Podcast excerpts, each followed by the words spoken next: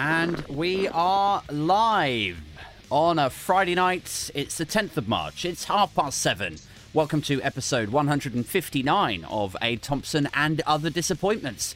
Your twice and sometimes thrice weekly delve into the world of politics, news, dystopia, and everything in between. Uh, that's my guest uh, tonight, coughing in the background, clearing his throat to um, allow his musings to unfurl more gently. Um, my guest, let's let's give him a, a proper introduction. Um, he and I go back quite a few years. Um, when I used to do stand up on the London circuit, I used to do my tours of the open mic uh, basements and lofts in London and go to the Fringe and put on nights at Leicester Square Theatre and all of the above. Uh, this gentleman was always in the audience, taking notes, always performing, um, honing his MC game, and he got to the point where um, uh, he took his fringe show up to Edinburgh. It was called the Action Figure Archive. And then he went back uh, and did the Action Figure Archive Volume 2. He's done another one called Retrosexual. All of his stuff, I guess you could sort of. I, actually, I'll be interested to hear his description of it in a minute, but I would sort of put it into this uh, genre or subgenre of kind of almost geek comedy, like nerd comedy. And it's really, I don't know, it's really endearing. It's a lot of fun. It's completely different to the usual kind of. Um, uh, self-analytical, nihilistic stand-up that certainly I became very familiar with on on the London circuit. Um, anyway, look, I'm really psyched to have him here tonight. Good friend of mine. You guys are going to love him. Please welcome to the show, Steve McLean. Woo! Hello, hello, hello, hello. How are you? I'm pretty good. It's been a Yeah, long cool. week. I woke up this morning with a thick head, but I've got a beer now, so like medicinally, I'm kind of recovering. How are you? I'm all right. Yeah, I've had uh, I've had the, the coffee you heard there. Uh, I've had COVID. I've, I've I'm just finally testing negative now. So and I've been left with this kind of this this really meaty kind of cough going on. So instead of a beer, I've got a I've got a cup of tea in a Darth Vader mug. So Fair, yeah. I suppose that's the like the healthy option. Like you could join me for a beer, but you want to give your body a chance to kind of truly recover.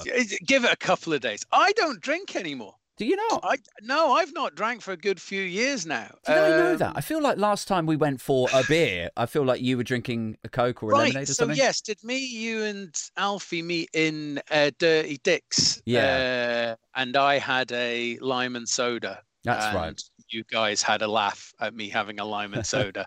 so Yeah. yeah. yeah, I don't, I don't, I've not. It's been a few years now. I don't drink now, and uh, it's great. It's it's really good for performing. Mm. Um, because I mean, you've seen me. I I never like to do the same thing twice so it's it's hard to it's hard to think on your feet so it helps you think on your feet um and also as well it's just it's great not wo- waking up i mean i'm i'm about 10 years older than you i feel so i think so i i get those hangovers worse yeah. and it's great not waking up feeling like shit for for two days you know so I do feel yeah I, I feel like like the when I do take a break from the booze, uh, or I just you know on a random Friday night, maybe I haven't got a guest booked Mm. or I've pre-recorded an episode, and so there's no immediate requirement to come out here and slug back beers while I'm talking to someone.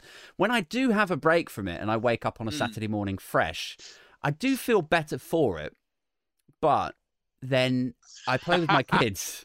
And my kids are like two and six. And then by about three o'clock that afternoon, I'm self medicating like a motherfucker. I'm like, they're exhausting.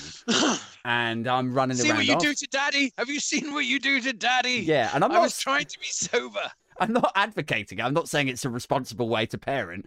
But I am saying I do think it makes me a better father because I'm like more patient, I'm calm, I'm chilled, I'm silly. I don't know. I don't know a parent who isn't borderline off their tits at, at, at least two or three times a week. It seems to me that I couldn't. I mean, I don't have kids. I've had a cat. That's similar.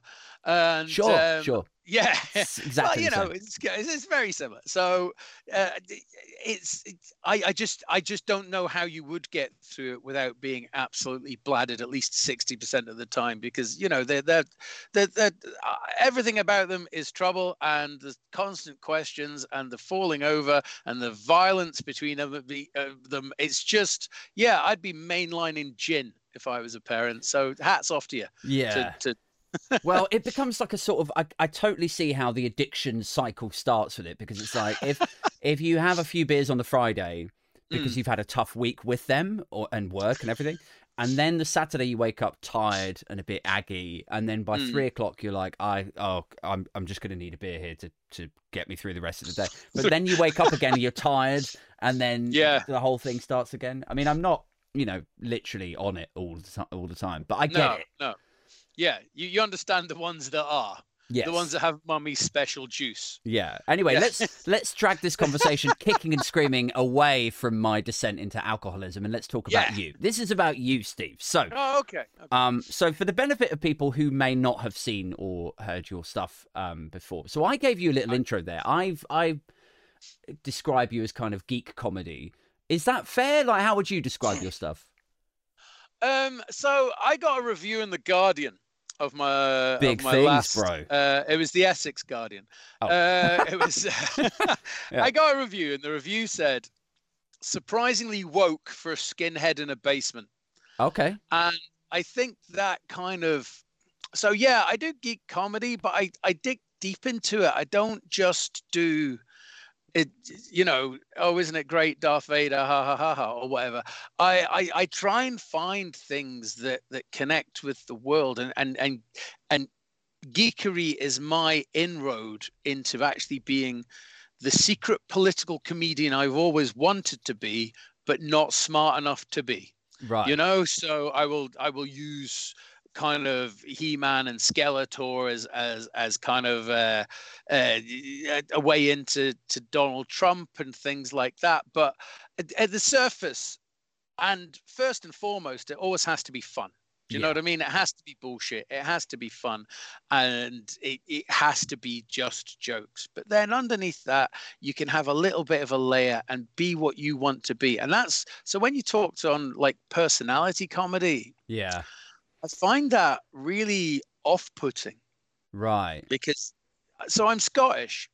Uh, you can't tell by my accent. I've I've been in England way too long. Yeah. Um, but it does it does irk with me when I see other Scotsmen or Scottish comedians uh, come on and go, well, as a Scottish person, uh, heroin and shortbread, and uh, I was Right. Right. grown up grown up in a council estate and beaten by my you know and it's just it's like what you're doing is you're giving predominantly white english middle class people permission to laugh at things that they want to laugh about but don't have you know. So so when That's i really- see when i really interesting that you see it from that dynamic because I would see it as you're self-empowering. Like you're taking the cliches and stereotypes that white middle class english people may have adopted over various years and you're twisting it and using it to your own benefit. Like you're playing the card that you've been dealt back at them sort of thing. But you see it the opposite way around. Well i see, i mean i see it as that was the intention to begin with. Mm.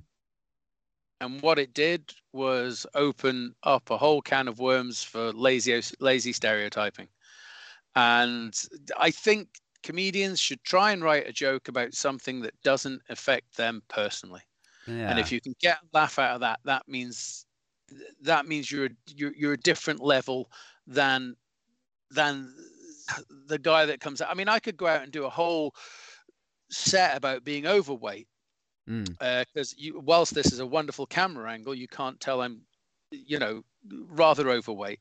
I could do that and because i'm a fat guy punching down on fat people a predominantly thin audience would go ha ha ha ha ha ha fatties. Right right. I used to do you remember i used to do a bit about the pound shop do you remember i used to do a set about the pound do you remember the, the sh- so in uh, going back a few 2015 years now yeah when we shared an Edinburgh Fringe venue, I was doing a whole set. I did a show about uh, called "Are You Really Being Served?" and it was about stuff you could buy from the pound shop.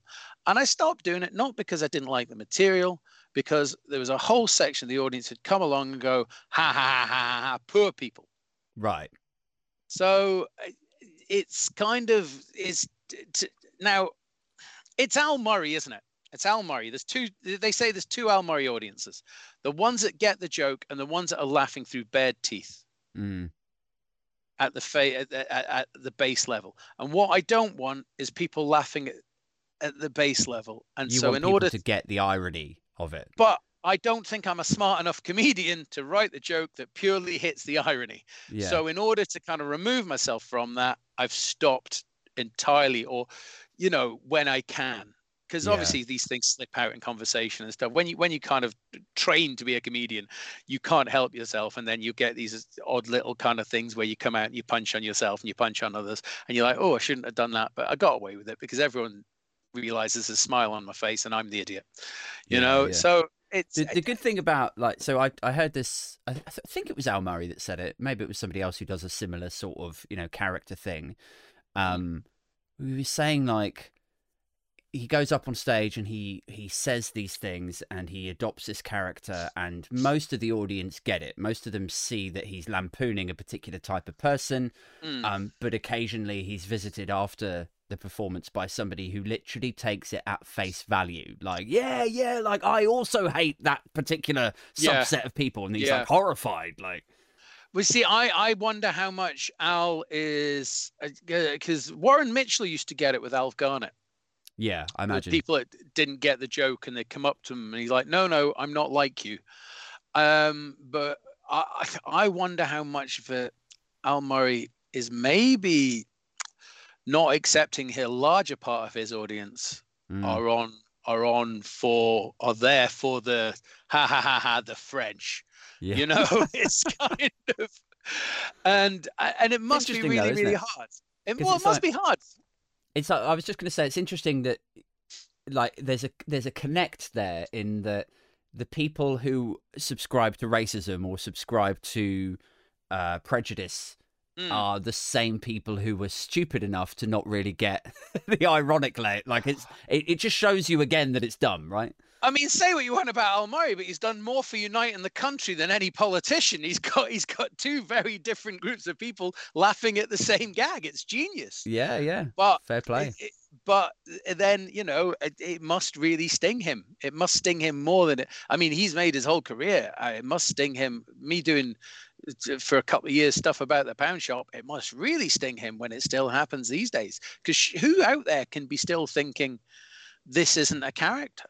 You know, Yeah. so it's it, Well, yeah. I imagine if you were a fan of Al Murray, the pub landlord, and you sort of, you know, you saw the off color jokes, the sort of on the line jokes, and you really thought that was your guy and he was telling it how it is, and you're like, yeah, he gets it, and that's why I like him. I'm going to pay 20 quid to go and see him. And then you found out at this late stage that it was all the character, and you've invested 20 fucking years of your life Wow. feeling emboldened and empowered. How many how many people do you think it would it would it would turn to to his kind of it'd be like because you know when you you know how you say when you get down the rabbit hole you cling on to things. If you've gone down the Al Murray uh, fandom Mm. and on the side of of of the pub landlord, and then it suddenly occurs to you that it's a joke. How many people hang on and go, "Well, I knew it was a joke all the time, and I've always been that way." It's Yeah. kind of Yeah.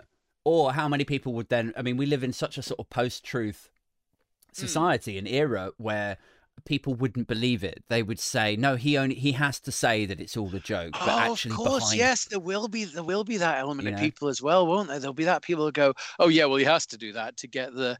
It's like when um when people different things for their own uh the, the, what's this they call it confirmation bias, and they Yeah. make up their own reasonings for for the fact. So I I don't. Do you remember? I mean, it was about. Uh, 25 years ago, and then the National Census Committee, the National Census Office, whatever they're called, they released that the population of Britain had gone up by 2%. yeah, And the Guardian reported it. There there was no other facts as to why. They just said that the Guardian reported it as uh, no, no, it was the Express reported as a new baby boom as people look back uh, back to the 50s for inspiration. And then the Mail reported as immigration rises rises the population by two percent. And then the Sun reported as bonking Brits. it's just that kind of and I wonder I wonder how much of that exists in in real people actually now you say that. It's Yeah, that, yeah. that kind of making up your own uh, making up your own reasons for why things happen. Well, it's like I guess the equivalent for me, if it if we're talking Al Murray or interpretation of like birth rate figures and then being exposed yeah. to watch the actual like the the cold hard reality behind these figures and thrashing away your confirmation biases, uh, it would be a bit like for me finding out that Doug Stanhope was actually a character, like, and actually his name was really like you know, John Jefferson, and he's actually a healthy guy, and he goes to the gym. I'm like... not convinced Doug Stanhope isn't a character. Yeah. Oh, really? Don't blow my mind here. Here I, I am, like I, hosting the podcast with booze. And... I've, thought, I've thought this year. Every day he closes the door and goes, "I fooled them again, darling." Yeah. It's kind of, you know. Mm. I'm not 100% convinced that Doug Stanhope isn't a work of genius. Uh, I mean, obviously, he's a work of genius, but in a way that we are not. Uh, that we're not on board with. He's like, that's the level of Stanhope. Yeah. Yeah, he's a genius. We all agree he's a genius, but just some of us know it's in a slightly different way. Yeah, yeah. Um, some of us your, are in on it. What, what's your sense of how stand up is now, like in London? Because I'll I'll give you a little prelude if you like. So, right, you and I, I think, started open micing at the same time, roughly. About um, 2013. Yeah, yeah, about then. I think I like my first gigs were in like 2012 or 2011 okay. or something. But I, then I did that thing where you try it once and then it goes terrible, so you run yeah, away yeah, yeah. and don't do it for six months. Um, but I started like really going regularly around then, and um, and it felt like there was a real subculture to it to me it felt like there was i'm not going to say family but there was a, certainly a sort of social club element to it you could make friends there was um it felt really punk rock people putting on their own nights. Um, I, I, I, don't know. It just felt like an exciting time to be involved in comedy and to be sort of building up and uh, and growing with it. Um, and then recently, I've dipped my toe back into it. I've performed at a few like little open mic nights, just testing ideas for a big gig that we had in Soho recently. Mm-hmm. Um, and my my experience of the open mic circuit over the last like eight weeks has been fucking hell. This has got so bad. it's like no atmosphere, no like family or like, you know, good friendships being built. There's nothing really that exciting. I'm not trying to throw shade at anyone that might be listening to this, like, oh, this motherfucker performed at my night. but I'm just saying, like, it feels different. Something's missing. Like, is that fair? Do you think that's? I think same? it was always thus. Really? I think it was always thus. You walked in wide eyed and bushy tailed, and it swept you mm. up. And it swept me up as well because I so I run I run a well, I MC a competition called West End New Act of the Year, and um, it's a competition for new acts who've been going under four years. Uh, it was set up with myself and the Carpenters Arms for um, uh, to give a profile boost to the, the new acts who've been most screwed over by the pandemic. Mm. The guys that just got started then found a massive 18 month break. And it just felt really, really unfair. And I've noticed a hell of a camaraderie between these these uh, for a start i've noticed the standard a lot higher than when we started mm standard of acts starting now seems to, and I think it's the pandemic because I think the pandemic meant everyone inside read books, did online courses about how to be a stand up, did Zoom gigs, which if you can master a Zoom gig, yeah. you're going to be a good act because Zoom gigs are an absolute bin fire. Yeah. So I noticed a much higher standard and a much greater level of camaraderie, as in genuine friendship. I think what you're painting yeah. is picture of there was a real undercurrent of snidiness that went with with the the the gigs that we did early on. There was a lot of real oh, you know, the guys they'd come and they'd sit at the back and they'd look at their notebooks and they wouldn't join in and they'd be and they'd think they were a big deal because they'd done a headline spot at Charlie Wright's International Bar. And there's none of that. There's, do you remember that gig? There's none of there's none of that now. There's a genuine during this competition uh, I ran, the, the the acts that just want the other acts to do well. There's none of that. Do you remember when you'd kind of if you brought mates along and it'd be maybe it was a clap off or something, and you'd actively encourage your friends not to laugh because don't laugh at them, laugh at me, kind of thing. Not you, but that's what would happen. Yeah. None yeah. of that. None of that. Everybody lets go. Everybody gives up. There's a lot more camaraderie now, I would say. I just think me and you, we're not part of it. Yeah, yeah. So we're yeah, so it's a sort of bubble um, kind Yeah. of thing that's happening. So I, I get that, but it's like, yeah, I mean, it, it- it could also be that I'm just at a different stage of my life. So when I started stand up, uh, I I can't remember if I talked to you about this about how have we ever talked about how we ended up starting in stand up, or if we just always talked No, about but I remember your film, It was wonderful. Oh, yeah. You made a wonderful film called Open Mic about in 2015 after about three years on the circuit. That's right. And you said at the end, this absolutely has to work. Mm, And I thought that was beautiful because that is, I mean, that that statement in itself is a gamble. didn't work though. Well, that's it. And it almost certainly wasn't going to because it only works for a gazillion. Yeah. Or like myself, you then carry on and you start carving out your very niche audiences. You know, Yeah. it's like I can, I can get 25 people in Bolton on a Tuesday if I'm bloody lucky. Uh, and that's not, they're not coming from me. They're coming from the logo that I nicked from George Lucas. You know, it's kind of, so but it's I, I think it's as those much are the those those are the ways but those are the ways you can go. So the fact that you you you, said that absolutely has to work Mhm. was a beautiful beautiful thing because you were laying everything on the line. Your heart was on the line. Everything you put into it whether it did or didn't the fact that you said that it shows and betray not betrays sells what you were trying to achieve. So your mindset back then Mm. of what you experienced is a polar opposite to what you're experiencing now as you're touching into an open mic circuit that you no longer want. Mm. Well, I think it's so. I guess the first thing is like so when when I was really like gigging hard.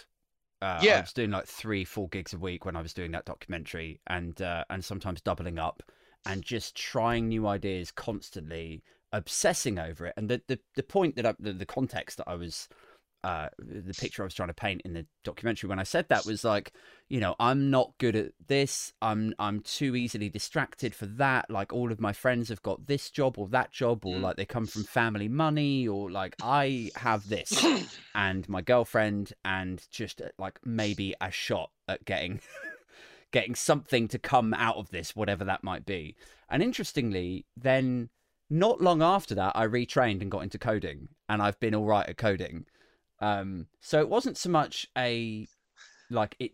It didn't. I mean, it didn't work out in terms of stand up, but it's like I took a left turn, retrained, became relatively financially stable off the back of that and then now like over the last 18 months I've been doing so much like online content Steve that weirdly now it's sort of pulling me back it like now we can do nights at 21 Soho and sell it out Yeah. and I can go up on stage and do some stand up that previously I would have been shitting myself inside out about doing to a room of 200 but now it's like oh they've they're paying to come and see me Super Tanskiy Danny like we've we've built a little Yeah, thing. thank, thanks for booking me, by the way.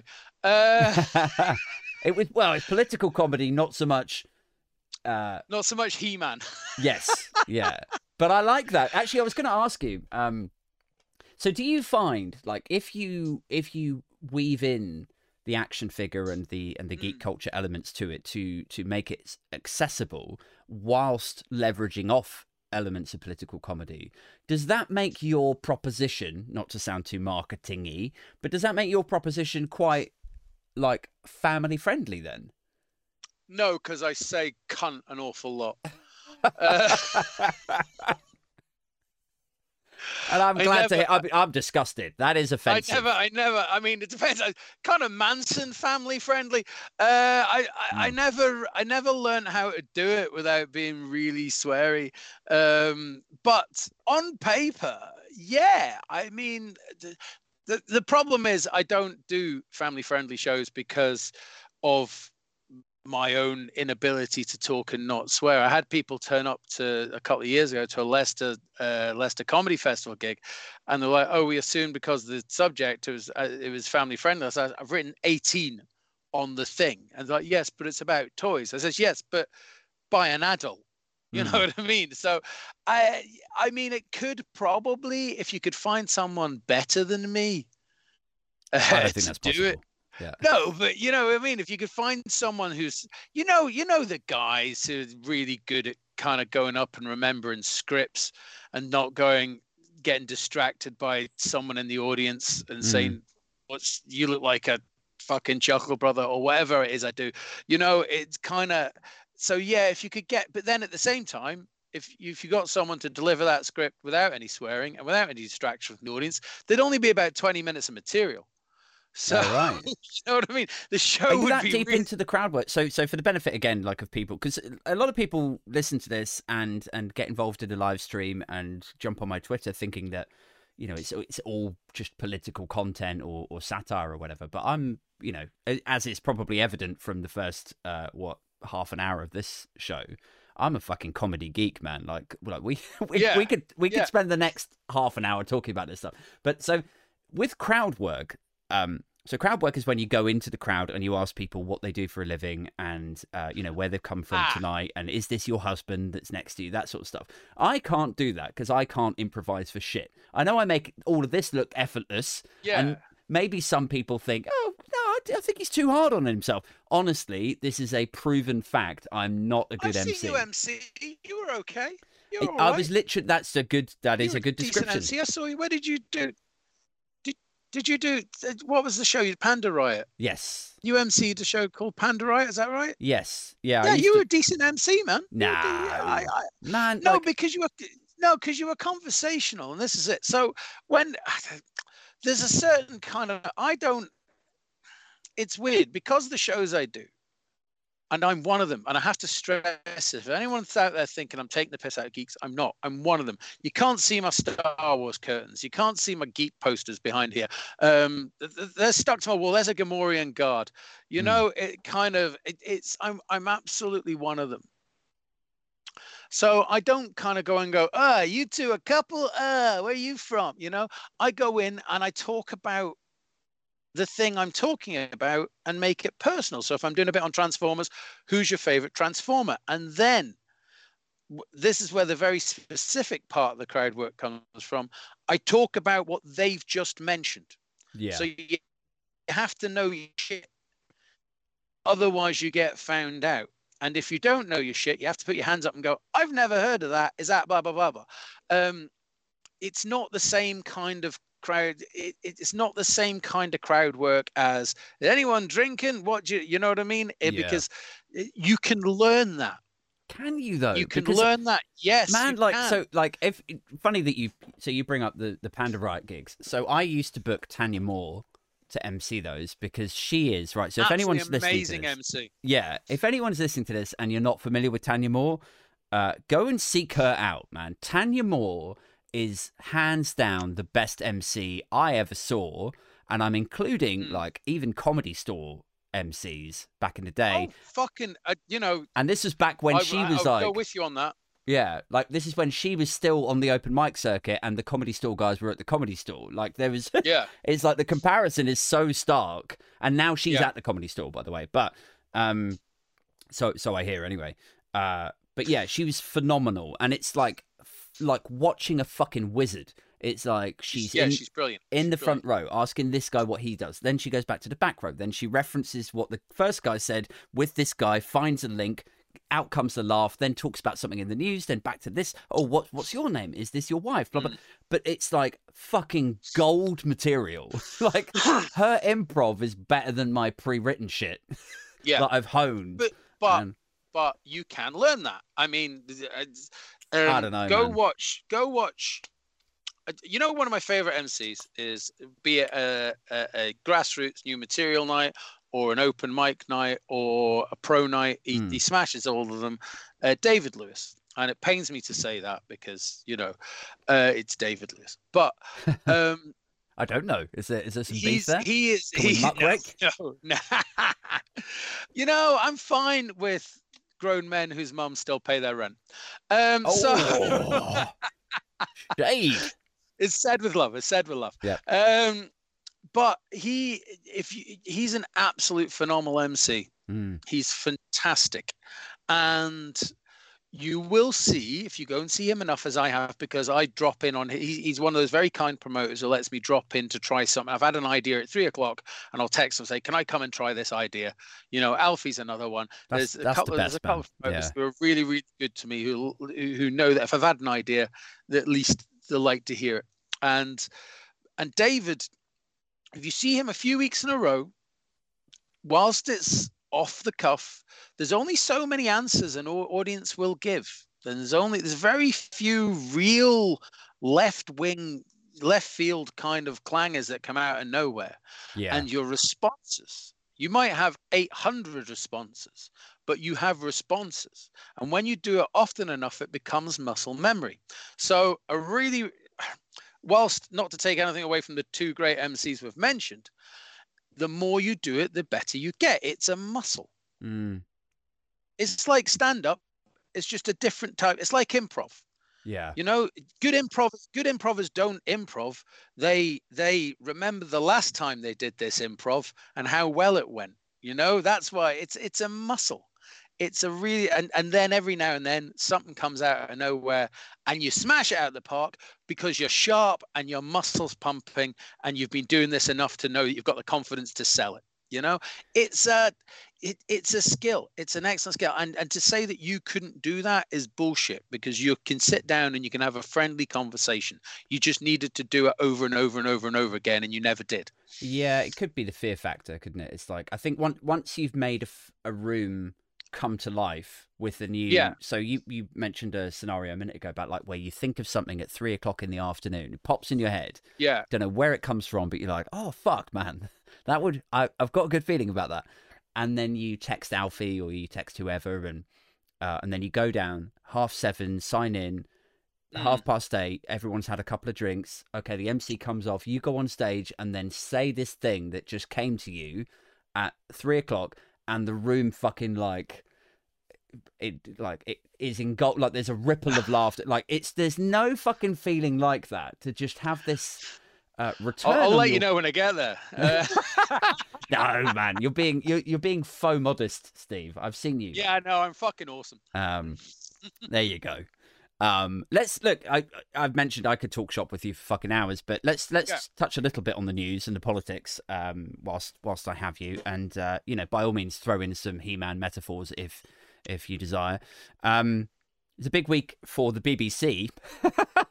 uh, so just to sort of to wheel back, if if people are listening to this in like a month or two months, just to sort of join the dots here in terms of how bad this week has been. So the BBC have rumored or are rumored to have pulled an episode of David Attenborough's like climate crisis stuff about extinction and about trying to reintroduce animals into the wild because they are worried, so it is said uh, in the Guardian, uh, they're worried about upsetting upsetting right wing tabloids. They don't want to they want to stoke that fire, so they've just pulled this episode by David fucking Attenborough, one of the most celebrated directors and presenters of the modern era. So there's that. Uh, then we have Gary Lineker. So at the beginning of the week, um, we have the illegal migration bill, which is basically seeking to criminalize dinghies. So if you're having a staycation in the UK this year, don't touch a fucking dinghy. That shit is contraband. Uh, and this disgusting bill that they're, they probably won't get passed because it's too outrageous. Um, it's not there to get passed. no, that's it. It's there to stoke the flames. Um, it's a campaigning tool. But that was broached earlier in the week. And uh, off the back of that, Gary Lineker, obviously a sports presenter, tweeted that it was, uh, he, he didn't approve of it. And ever since He said then. he said it was using language similar to the Third Reich, didn't he? That's right, yes.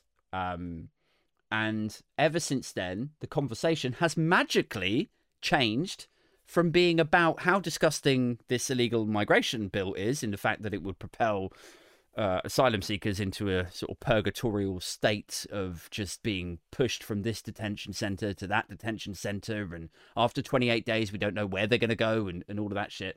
Yeah. Um, that conversation is over now. Now it's all about Gary Lineker and whether he should or should not have said this stuff because he's on a BBC contract. And now, just before we started rolling tonight, uh, he's been basically removed from the match of the day. I mean, something wonderful happened as well. Ian Wright has said, I am not going to be appearing on this week's match of the day, as had Alan Shearer, Mm, as has Alan Shearer, which I think is glorious. I think that even if you don't agree with what Gary Lineker's had to say, to say that he can't, he's not a news reporter. This is what's getting on my tits. It's like if you, if you, the only thing comparable, comparable, comparable, uh, is the the Jeremy Clarkson thing, where over a course of twenty years, he said what the fuck he wanted online, or on air, not just in tweets, but on air. He made racist comment. Do you remember? Do you remember the racist comment they made when they were um, somewhere in Asia? Mm, and they they made I don't want to repeat it, but and the, and and it's like so you're and and he get a slap on the wrists, but the only but what to, what took for him to get fired, allegedly, and I'm going to say absolutely, definitely, factually, because I choose to believe it. Uh, what it took to get fired, definitely factually, was him punching someone who delivered him cold food. yeah. So there's no comp- they're absolutely fine letting far right fuck nuggets like Jeremy Clarkson say what the fuck they want whenever they want. Yeah. And yet when it's someone going, hang on the guys, let's not laugh at people dying in the sea, suddenly it's outrage. And you know what you know what is alarming? What is what is funny? All of the freedom of speech whack jobs and also all of the freedom of speech whack jobs and anti-BBC whack jobs are fucking silent. Yeah. Where the fuck are they? If they had one shred of consistency, I'm not even looking for decency, but consistency. If they had one little bit of consistency, every single one of them should would be going. Uh, Gary Lineker should be able to say what he wants on his personal tweets, Yeah. As they have done with every single person. They that's another thing as well. They're really against cancel culture. Not not a fucking word out of Nigel Farage. Not a fucking word out of that tosspot Dan Wootton. Not a fucking word out of Lee Anderson. Not a fucking word out of all of the human fucking shitteratis uh, to, to saying saying, hang on a minute, we're supporting Gary Lineker here, even though we don't. You know the old I oh I don't agree with him, but I defend his right to say it. Where the fuck is that from these Yeah. morons? Yeah. They're all suspiciously quiet, and so all we can take from that is all those far right fuck nuggets um, are actually they don't give a fuck about freedom of speech. They only care about being hateful. Yeah. Otherwise, open your mouths, fuckos. Yeah. Yeah. It's. I mean, it's. It's And quite that's why. I'm not allowed on question time. it's quite telling. Like, so I. I think of. Yeah, like the free speech warriors, the people who rail against cancel culture and, and so on. Fucking Uh, Toby Young. The only ones who don't who who seem to break that mold and i'm not a fan particularly of either one of them but they do deserve some credit in terms of actually um, walking the walk uh, in terms of like you shouldn't cancel people for what they should be able to say whatever they like is david davis in the conservative party who truly does appear i mean look he might be a fucking idiot with brexit but at least with freedom of speech he does actually employ some consistency. And i think steve baker also and again i think Steve Baker's having a massive meltdown over what he's done to the country. Let's be, let's be. You know what I mean? Because Steve Baker's having sure real, but on real, this on real freedom of speech remorse. and and backing people up and actually adopting something close to libertarianism uh they deserve a Um, small amount of credit no No, I don't. I don't. I don't say. I think I, I disagree. Uh, I think the base level of standing up to what you say you believe in doesn't deserve credit. Okay Do you know what I'm i saying? know what you It's mean like saying- yeah like that's it- it's entry like- it's like- it- the only, the only, yeah, exactly. Uh, That's the that's the least I would expect from these whack jobs, and to then give them credit is showing you how fucking awful the rest are. but It's like, well, at least they're not as bad as. And I don't agree. It's like, no, no, no. You shouldn't get plaudits for for for for being the person you say you are. But okay, hear me out. In Hmm. a parliamentary environment where there are so many high risk, low rent cunts, your Lee Andersons, Scott Bentons, uh, uh, see, may- maybe I shouldn't do family shows either. Um, your Ben Bradleys, your like fill in the blanks, right? Whoever Yeah, yeah. is the the the current um embarrassing Tory MP that came in on the 29 intake of the week, right? Um in in an environment where you have these individuals constantly embarrassing themselves and not walking the walk where they talk talk about freedom of speech Yeah. and libertarianism um should you not applaud the people who do Uh, no, you should harangue the people that don't. yeah, but if you congratulate the people who do, then you're show there's an example there for these guys to go like, oh, I'm- hang on a I'm, 2nd I'm not. No, right. I had a flatmate called Paul, and he was a piece of shit. And, and he used to steal food, and he used to steal milk. And we were having a chat in the kitchen one day, and he goes, "Oh yeah, well I've stopped stealing food and milk now." And it's like, and he was expecting me to go, "Well done," and it's like, I am not saying well done for you being the base level of human being you're supposed to fucking be. I am not gonna. It, it, it, the same people that say participation trophy this are the same people that go, look at me being the person I said I am. No, I'm not wiping any cunt's ass. Yeah. Fuck them. Fair enough. I mean, I'm, I'm all I'm saying is I'm so fed up and tired of being disappointed by mm. hypocrisy that it's quite refreshing when I see someone actually. Oh yeah, I mean it's nice. It's it's nice to see, but I'm not gonna go. Well, Yeah. give credit to David Davis for not being a fucking liar. No bullshit. Yeah. Give credit to whoever for not being a hypocrite. No, you don't give credit to people for not being a hypocrite. You give, you know, you you call out hypocrites. You Yeah. call out pieces of shit. Oh, it, it, it, and what will happen now is is that oh, when this goes to air, there'll be a lot of people on your feed going, "Ah, Steve McLean's on an episode of Golden Balls, and he stole the jackpot, so he himself is a hypocrite." Um, I, I- that happens to me a lot. I appeared on a game show on, uh, and and because I obeyed the game rule, the rules of the game show, apparently I'm not able to judge people who are far right fuck nuggets.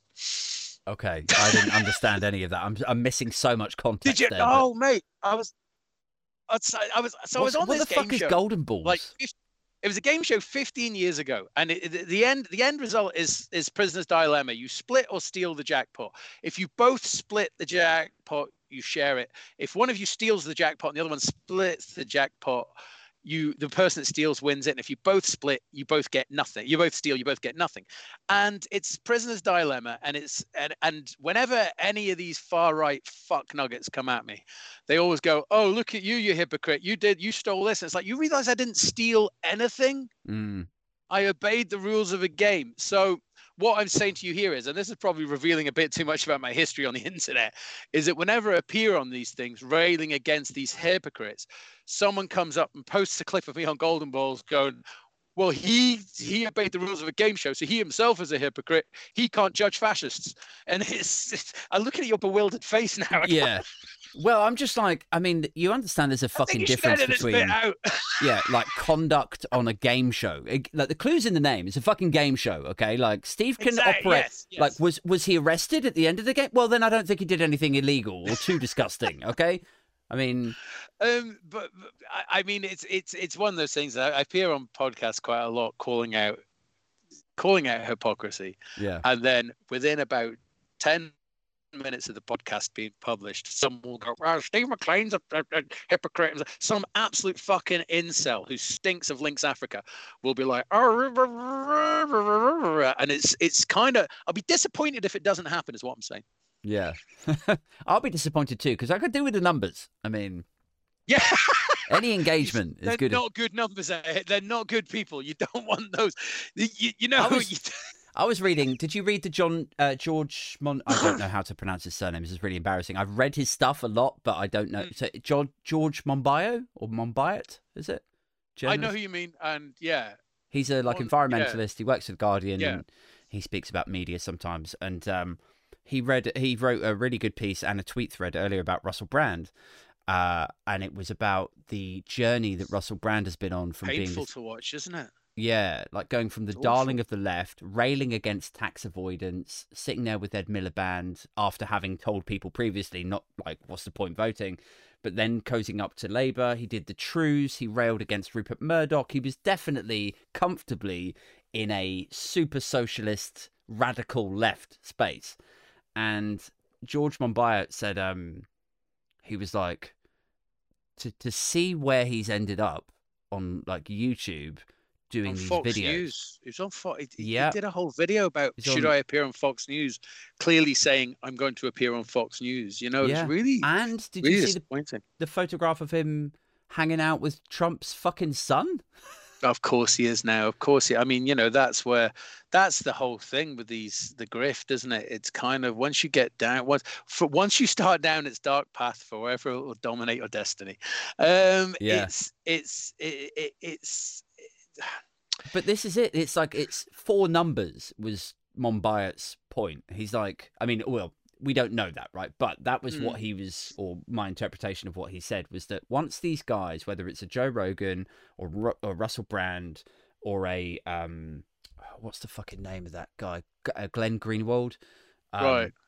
Once they get a taste of the numbers, the frenzy that you can get when you start uploading videos called Wuhan Test Lab or Yeah. fucking, you know, um, chemtrails, Well- something or like. Even if you're not actually saying that these things are real, actually you are already part of the conversation. Well, and it's it, the enabling, isn't it? It's it's the far right enabling that they do. It's it's it's what GB News is based on. The the, the far right enabling, as in we're not actually going to come out and say it. We're going to give you reasons to say it. We're yeah, going to give you the argument to make it look like you're not a fucking rabid mouth breather, you know. And that's what their whole. That's what they're there for. Um, and that's that's the long game I'm playing. At some point, I'm going to just going to switch and be like, oh yeah, I used to be this lefty liberal cuck, and now I'm getting 300 pounds appearance fee on GB News every Friday night. You know, it's I think can you'd be. see- I think it would crush your soul to hear how much GB News are actually going to pay you to appear on there. they they've asked me three times. Have they? Yeah, 300 they've asked me quid? Three, yeah, Oh, mate. I'll take that. I know. I well, you know, it's kind of uh, it's got it started off at 150 and it's gone up. Uh, Okay. That's interesting. yeah, because I've been doing like so I've been sort of you know sending out stuff for like media appearances because I've got to survive this remortgage. I'm not sure how it's going to happen yet, but I'm like I've got to got to start hustling, got to find some go, fucking mate, way. Go, to... go on, go on GB News and pretend there's an, another side to equality. That's all you have to do is just pretend there's another side to to why people should should should have human rights, Do you think? and pretend it's a debatable point. That's you know, it's easy. I've I seen mean, a you lot of really pretend. good comedians. Do you mean do you mean like pretend Yeah. versus their uh, station editorial policy that actually we should leave like the ECHR if indeed that is what it is? I don't know. I'm assuming. I mean, I'm sure. I'm sure it is. I'm sure it is.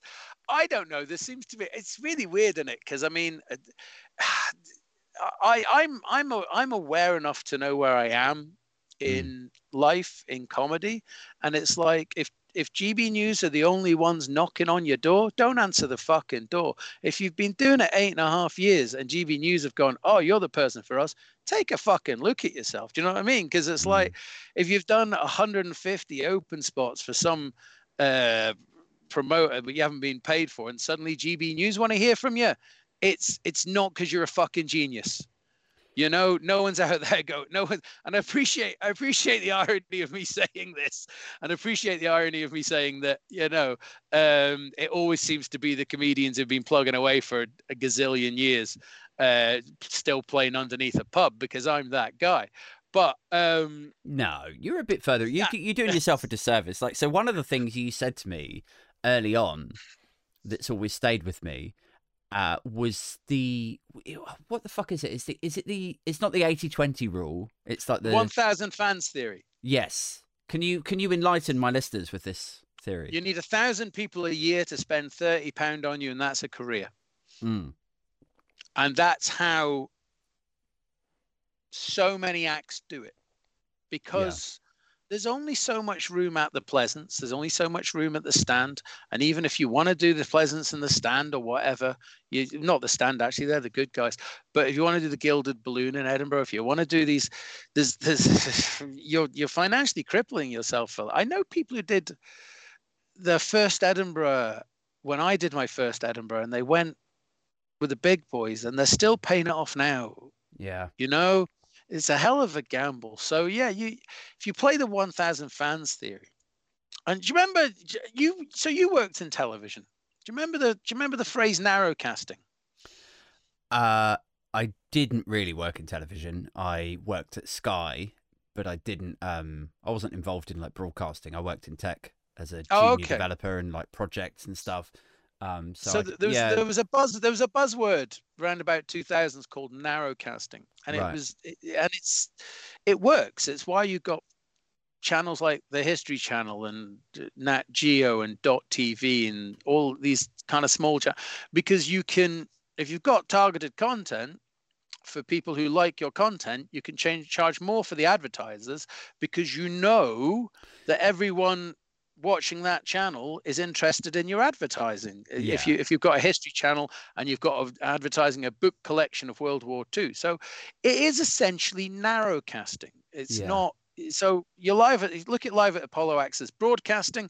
They're they're creating big swaves of things that everyone can relate to, and that's fucking hard, by the way. And if I hear another fucking act slagging off a live at the Apollo act, I, I will lose my shit because it's like it's really really hard to write a joke that encompasses so many people and still feel relevant to them. Go fuck yourself, comedians who don't think that's hard. I can't do it. But then, who was it? Was it Marlon Davis? Some somebody told me that if you fail at live at the Apollo, or like maybe it was like a late night at the comedy store thing, whatever it was Mm. that he was on, he was like, if it doesn't go well, they will just fucking weave in the laughter, so you can't miss. Like you could write no, a joke. but that doesn't hang on, hang on, hang on. No, you, you can't miss on the uh on the TV broadcast, Yeah, but you're done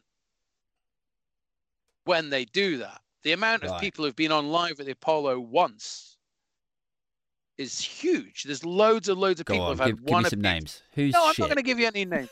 Um, I mean, or, or or not even. I mean, apparently, right? Nick Helm, Oh, okay. right? Apparently, they got now Nick Helm for me should never be on live at the Apollo. Uh, was it Nick Helm? And uh, and he get and he got about. Did he get about um so much bad Twitter feedback because of the live at the Apollo? Because he's not a live at the Apollo comedian, as far as I'm concerned. You know what I Right. mean? I was a just very, checking, very like looking at his photo because I wasn't Nick sure. if- Helm I'm thinking of? He's done live at the Apollo. Yeah, I Oh, can God, see I'll like so look one of the pictures of him comes up as like Nick Helmet, like Yeah, live at the Apollo. I mean, he, uh, this is uh, see, I could be talking out my ass here. He might do it every fucking year. Um, but but I remember at the time there was a lot of talk about how they got like seven or eight minutes out of his set, of his twenty minute set and stuff, and it's like, well, yeah, because he doesn't write these broad hitting jokes. It's it's, it's great he got on there, but to me, it's not the it's Nick Helm should be on late night on Paramount or Comedy Central. or, right. You know what I mean? Kind of cra- doing it. He should get that Stewart Lee you- thing of getting his own half hour yeah, uh, of a, uh, every week. or a build thousand pounds a year, right? Yes, exactly. And But, like- that- so, Do you would you count yourself like would you go on live at the Apollo? um, I, I mean, you have to if they ask you. I think I'd say no. Honestly, No, you fucking wouldn't. truly, I would. I don't you would think not. You have I'm not to go that guy. Like I like I know exactly the kind of comedian that you mean. Like broad jokes, uh, quite affable. I think you've got to be, or you've got to have something kooky that people will find um, accessible, and therefore it almost translates as affable. Uh, I don't think I'm any of those things. I'm. I like I mean, I- swearing. I like talking about reasonably dark stuff, getting pissed, getting fucked up, my twenties, drugs, sex. Like, But look, look at it this way, right? If you were asked to go on live at the Apollo, Mm. it would be the only time you're ever asked to go on live at the Apollo. You'd never be asked back for all of those reasons. Mhm. So you might as well do it. You might as well take the seven grand appearance fee or whatever it is.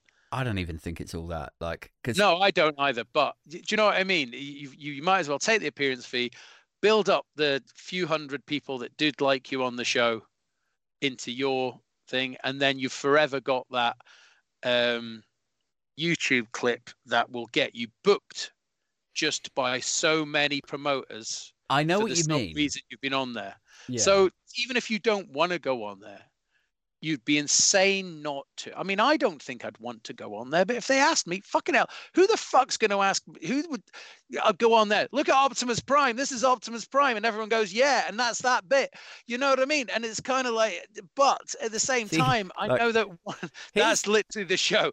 Um, here's here's the difference between you and me. I think is like, so you're thinking, yeah, it would be good career wise, right? Effectively for your show reel, you would get booked, and you're right. You are bang on that if you have live at the Apollo under your name, mm, you're going to find it infinitely easier to get booked at the comedy store or comedy cafe or you know wherever else it is that you're trying to get Friday night slots for like 100 quid or 200 quid. So that's cool. I get that. But I would be immediately I'm thinking you know what would be better in terms of building up like my kind of audience would be if I turned it into like my own content. So I'll say yes, I will go and do the set for you. But on the night, I will turn the performance into a very meta piss take Yeah. fucking ru- ruinous thing about live at the Apollo and broad stroke comedians. Yeah. And then people who fucking hate that shit will be like, this guy gets it. I'm with him. Where's his Patreon? I mean, I, I, I, That's probably why I wouldn't get booked, though. I, yeah, that's why.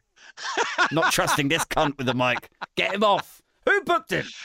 Um, I mean, it's it's a world that's never going to be open to me. So it's all a hypothetical question because I, I don't want to be the on the agency that the the three agents that that book live at the Apollo. I don't want to be one of their acts because I I I don't haven't spent as long as I am crafting my own small audience to then go, oh no, here's some jokes I'm not comfortable doing. Mm. Um, and don't get me wrong, I want to. Ha- can I absolutely underline again what the skill is and the sheer talent it takes to write a joke that seven thousand people laugh at.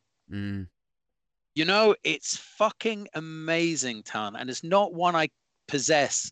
It's not one I cover either, but I just I I do get apps when I when I'm I've got we've both got friends who've been on the Apollo, and I, I I'm just in fucking awe sometimes of their ability. So I just I I don't think I think when these conversations come up, there's a lot of bitterness comes out of comedians, and it makes them sound like they're really kind of envious and kind of.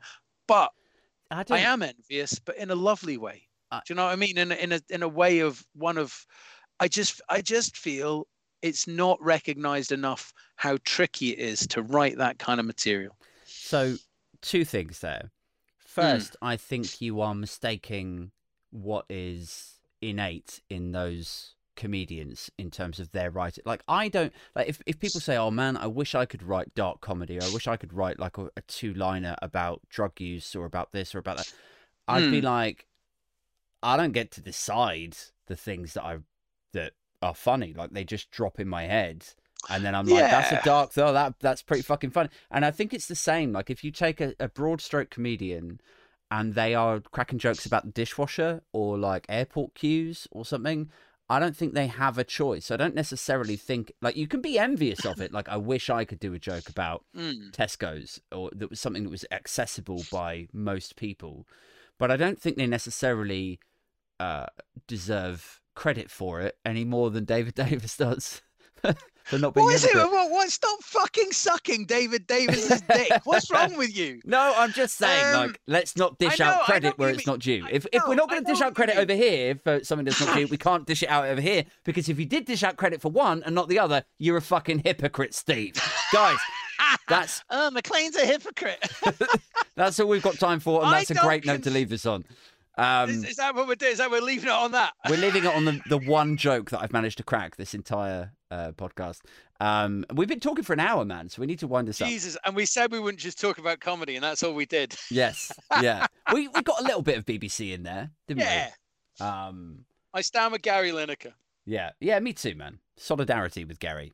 Um, cool, man. Okay, so look, um, thanks very much once again to my uh, to my guest tonight, Steve McLean. Um, go check him out. He's uh, well, he's going to be at the Orlando Fringe this year, taking Mm. his show Action Figure Archive, but also give him a Google, give him a follow on uh, on Twitter. He's at O Steve McLean. Um, uh, so yeah, big big props to my guest tonight. Just, Uh, just, just quickly, if you're one of those people who think, "Oh, McLean's a hypocrite," I know I'm a hypocrite. Keep it to yourself. There you go. uh, right, guys, I will be back on Wednesday for the solo show, in which I will be ripping, roasting, ranting, and ridiculing uh, the current affairs of next week. Let's hope it's a little bit more uplifting, a little bit less depressing than the state of the BBC has been uh, this week. And let's hope it's not too much culture warship. Frankly, I'm really bored of this whole like poppies and statues and uh, you know focusing all of our political capital on uh, creating anti-immigrant bills that we know are never going to get passed. Like, let's hopefully next week will be a good news week or some something like the green shoots of hope that we can maybe move back into something approaching mature political discourse. Um, I say I hope that that happens. It's probably not going to happen. But anyway, I'll be back on Wednesday for that solo show. And next week, Friday night, can't remember who I've booked, but I'll be back with another guest. Uh, if you're enjoying these shows, can I just ask you to maybe consider the Patreon? It's patreon.com forward slash Aid Thompson. I'm starting a cult on there, guys. There's 16 of us now, a 16 strong cult. We're having our next meetup in London on Friday, the 28th of April. Um, it's going to be fun. Last time we met up was in October. I drank too much tequila. Uh, we talked shit about Tories. I fell asleep on the train home. I woke up in Farnham. I had to pay for an expensive taxi back. And uh, but it was good. It was good fun. Good fun to meet everybody. Uh, so if you're up for joining a new cult, I don't know. Maybe Brexit. maybe Brexit has fallen to pieces. You're fed up with Brexit. That was your cult. That was your thing. Your ideologue shit. Maybe you're looking for something new. Maybe have a look at patreon.com forward slash Aid Thompson. Uh, could be right up your street. You're going to get episodes of the podcast two days before everyone else. There's a Discord instant messaging chat. We all jump in there and again talk shit about Tories and exchange political memes and satirical content and so on. Um, yeah, I don't know. It's a lot of fun. Maybe check it out. However, last note before I let you all go. Um, if you're not in a position to support the podcast financially, that is fine. I totally understand it. It's a weird time for everyone financially, not least me. I might lose my house soon. but uh, if you're not in a position to, to jump on the Patreon, all I would ask is maybe share me about a bit, like the cheap, charmless harlot that I am.